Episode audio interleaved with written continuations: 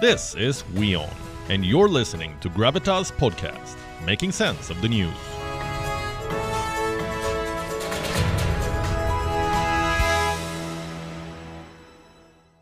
Right, that was a lot of politics and policy. Let's now talk about work culture. A four-day work week is now a reality for about one hundred more companies in the United Kingdom. Employees working in these companies will now be able to take an additional day off without any pay cut. These companies hope that the new model will bring in a shift in the way Britain approaches work. Atom Bomb and Eowyn are two of the biggest companies to have signed up for a permanent four-day work week. In June this year, seventy-three companies in the U K participated in the world's biggest four-day workweek trial. The experiment was based on the one hundred eighty one hundred model, meaning an employee is given one hundred percent of her pay in exchange for eighty percent of her current work time and one hundred percent of productivity. Well, it turns out the experiment worked wonders. For halfway through the trial, a survey of forty-one of the seventy-three companies found that eighty-six percent of them had decided to stick to the four-day work week for good. ninety-five percent of these companies said they were able to maintain the level of productivity even with eighty percent of billable hours. Some firms say that they have in fact seen an improvement in productivity, which means the argument that a four-day work week takes a toll on output does not necessarily stand. What about the argument that a four-day work week cannot be applicable to all the sectors? Well, there are, ho- there are loopholes here too. Look at the range of businesses that took part in this experiment. There were software development firms, recruitment companies, fish and chips outlets, breweries, charities, asset management firms, workplace consulting firms, companies providing education services, skincare companies, marketing companies, and more. In fact, a similar four-day workweek trial also took place in Iceland.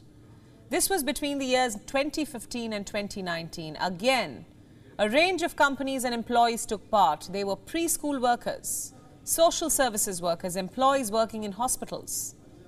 And a lot of these employees moved from a forty-hour grueling workweek to a thirty-five or thirty-six workweek.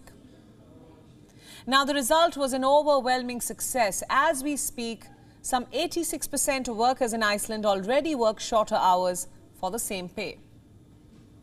And this goes to show that a four-day work week can be implemented across sectors, that employees working in essential services can be given an additional day off without compromising on their salary.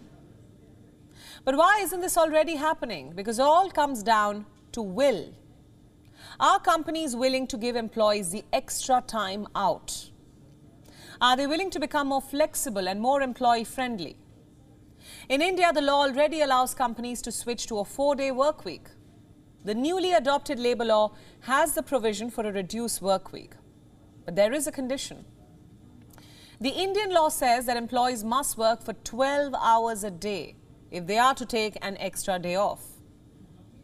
But that's not the case in a lot of other countries. You can still continue working nine to five and wrap your week a day earlier. Back to my question. Why are more companies and countries not adopting this model? You see, a four-day work week means hiring more people to cover all shifts, which means spending more on salary, and which is probably one of the biggest reasons why employers across sectors have been resisting the idea of a four-day work week. Tonight, we want to tell employers to look beyond the cost. While a shorter work week helps employees balance work and life, it also reduces stress. A four-day work week also comes with gains for employers. Studies have found that employees take fewer sick leaves when given the option of a four-day work week. Experts say switching to a shorter work week leads to about a forty percent improvement in staff engagement, a fifteen percent drop in stress levels, and a twenty-five percent increase in productivity. Here's something else that employers must note. History tells us that our work calendars need to evolve with time. Take the case of America. In the late seventeen hundreds, most Americans were working on farms. So the average full-time worker worked for six days a week. He clocked around seventy-two hours every week. In the eighteen hundreds, a lot of workers moved to large-scale factories. The working hours declined to sixty-eight hours a week. This was in eighteen sixty. And by the nineteen hundreds, the numbers fell to sixty-five hours a week. In nineteen thirty, it was down to fifty hours a week. By then, automaker Ford had already begun experimenting with a five-day work week instead of a seven. This became a permanent policy by nineteen twenty-six. Ford was one of the first private companies to make this big shift.